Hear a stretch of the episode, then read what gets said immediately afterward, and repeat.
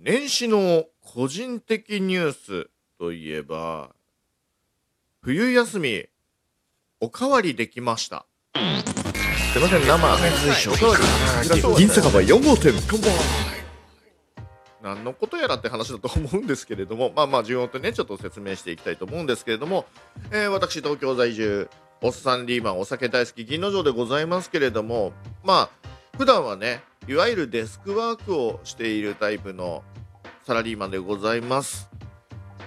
そしてね、えー東京といえば今もう年末年始が明けてからすぐの緊急事態宣言ということでですね、このコロナに関しては東京に住んでることがもはやもうデメリットでしかないんじゃないかっていうぐらいですね、何かと東京は、えーいろいろ被害を被ってる気がします。まあ人がね、めちゃくちゃ集まってるから、で、まあ人が集まっちゃいけないよね、集まると危険だよねっていうようなものが来てて、人が集まってるところに、それはね、もうあの緊急事態ですよっていうのは、まあ至極当然だと思う。それは別に構わないよ。誰のせいでもないから、もうコロナのせいだからさ、それはも従いますし、まあお酒飲むのも大好きですよ。大好きだけれども、まあ、あの、さすがにね、えーこの状況をしてまで、うっせえ飲むぜっていうことにはさすがにならんですよ。悲しいけどならんですよ。まあ、その分ね、コンビニとかでお酒買って、えーお家で飲んだりはしますけどね。まあ、基本週7で飲んでる人間なので、え、あの、休館日だって休む、救急館日を作るぐらいのですね、人間なんで、まあ、それはしょうがないです。まあ、それはいいんですけれども、あの年末年始、まあ、皆さんも多分、大なり小なり、まあ、大晦日、正月、お仕事だった人は、まあ、お疲れ様なんですけれども、そうでもない、結構カレンダー通りのね、えー人たちは多分普通に年末年始、お休み取ってたりとかすると思うんですよ。ただまあ、あのー親戚とかね、なんかこう、里帰りとかそういうのもちょっと難しい世の中ではあったけれども、そういう人でも多分お家で少しね、ね正月とか過ごされたんじゃないかななんて思っております。っていうかまあ僕もそうでした。で、僕の場合は、あのー今回ね、職場的にちょっとありがたいことに、えーその前の週、年末の前の週ですから、クリスマス25日金曜日の後に、もう26日が土曜日で、6、7、8、9、10、大晦日みたいな感じで、えー全部休みだったんですね。だから、えーいわゆる9連休、元日2日、3日までがお休みで、4日からお仕事だったんですよ。だから9連休ね、いただきました。もうそれもめちゃくちゃ久々にね、こうね、正月でしたね。なんかこんだけまとまったお休みがあって、しかもいつも僕、あの、里帰りというかね、あの親戚のところにね、あの、お正月はこう行くっていうのが毎年の習わしになってたんだけど、さすがに今年はもうそれもやめました。やめたので、お家でゆっくりと、あの、お正月番組とかこんなのんびり見ながら、お酒飲んで、ぐうたらするのもうなんか初めてじゃないかなっていう、もう初めてって言うと嘘ですけど、ここ数年ほんと全然なかったなと思って。ああ、こういうお正月もいいなと思いながら、そんな正月もあっという間に1、2、3と過ぎ去ってね。で、1月4日から、まあお仕事だったわけですよ。大体いろんな人1月4日からお仕事をね、カレンダー通りの方は多分そうだったんじゃないかなっていうふうに思うんですけれども、なんかね、お国が1週間ずらして1月11日からに、なんかお仕事にしましょうかみたいなこと言ってみ、ね、全然定着しなかったもんね。どこか11日まで休みだったところある？僕の周りには全然ないですね。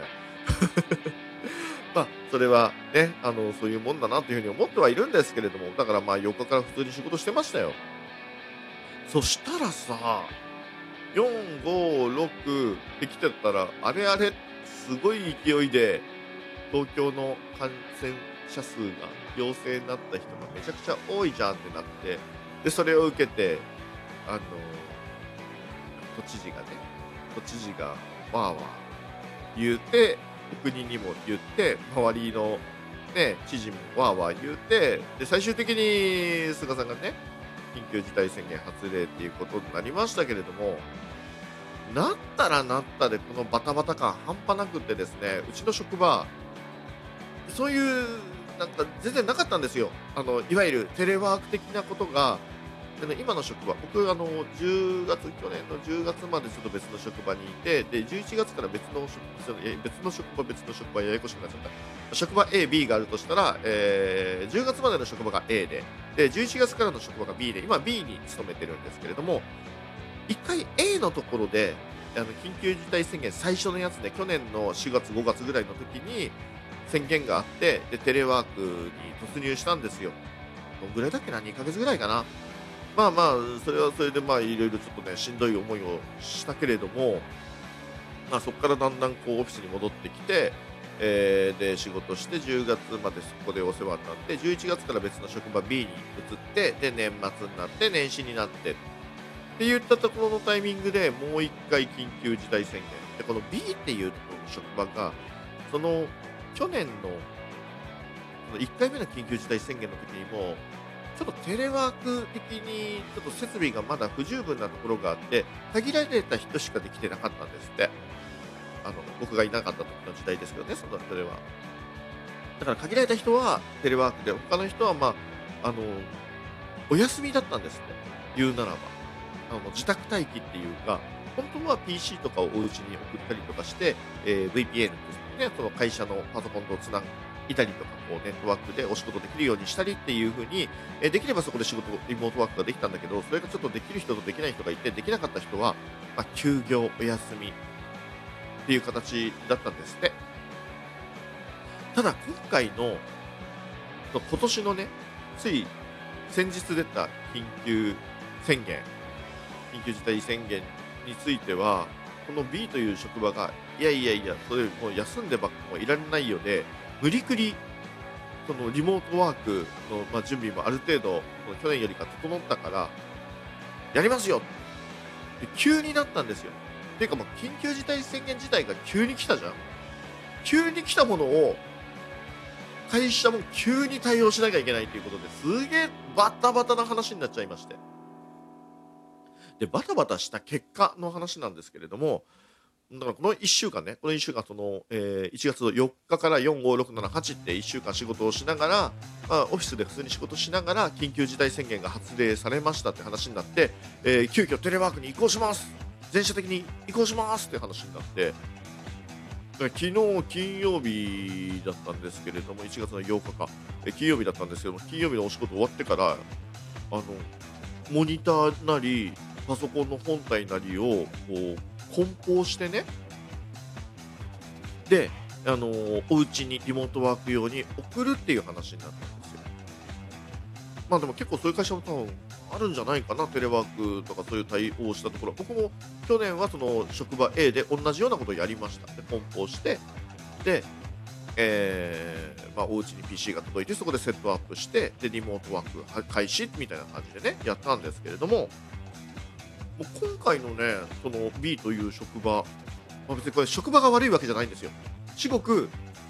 あの早く対応できた方だと思うんですよ。すごいよ。だって宣言出されて急にその判断してリモートワークに移行しますって言ってこう設備とか体制を整えたわけでしょ。下手な、まあ、なんでしょうね、お国バッシングしてもしゃあないですけれども、まあ、どうしよう、どうしようみたいな話の流れで全然決まんないっていうところよりも圧倒的に早くてすげえなって思ったんですよ。ただ、すごい代わりに、その体制に追いつかないことがあるんですよ。それは何かというと、流通ね。あの、そんなに小さい会社じゃないので、結構もういいろんなもん人たち何十人何百人ぐらいの人がの PC を送んなきゃいけないというとさすがにね流通ロジスティックいわゆるあの配送ですね。配送業者もてんてこまいっていうことでなんとその、えっと昨日金曜日に梱包した PC だのモニターだのっていうのが届くのが再来週になる。てか来週末来週末1週間後になりますみたいな形になるらしくって。PC 届かないやどうすんの？でまあそうしたら仕事できないよね。って話になってでまあ休業扱いになるからって言うけど休業ってまあお給料ねちょっとあの満額出るわけじゃないんでこれサラリーマンの辛いところですよね。うーんって、うーんって悩んで相談したりとかして、1週間、まあちょっとね、えー、有給を消化することといたしました。となったので、えー、年末年始仕事ね、お休み、冬休みだったんですけれども、1週間仕事してですね、また冬休みに突入しちゃいました これから冬休みです。こんな年ある？ないよね。元よりこんな長く有給使うことなんか僕も全然なかったから、ちょっとどうしようと思って。まあ言うて、有給をすごく長く取ったとて、旅行に行けるわけでもなく、そして、えー、リモートワークのための準備もしなきゃいけない。だから、まあ、リモートワークのために設備を整えたり、ちょっと買い物をね、あのー、買ったりとか、なんだっけ、ランケーブルとか足んなかったんじゃないかなとか、そういうのも自腹とかでね、揃えなきゃいけないし、えー、そういうのを準備したり、あとはまあお掃除ね。年末年始になったら、お休みになったら掃除できるかなと思ったけど、できなかったんでえー、今度こそ掃除してですね、えー、テレワークに備えたいななんて思ってます。というわけでですね、本当にこのコロナ禍の中でめちゃくちゃバタバタしてますけれども、えー、まさかそのバタバタの反動がねお店だけじゃなくって自分にこんな形でやってくるなんて思わないじゃないですか。人生の中で冬休み2度もらう人いる？いるって思っちゃった。どちらかというと自主的にね冬休み取ったりとかあのー、なんかこうお仕事探したりみたいなねそういうことはあるかもしれないけれどもいやー、サラリーマンで2度目の夏休みたいな冬休みは なかなかないねっていうですね、そんな感じの、えー、年始の個人的ニュースでございました。一応すごいぴったり、時計見てなかったけど12分ぴったりだったよ。よかった。イェーイというわけで、えー、銀の堂でございました。お休み何しようかな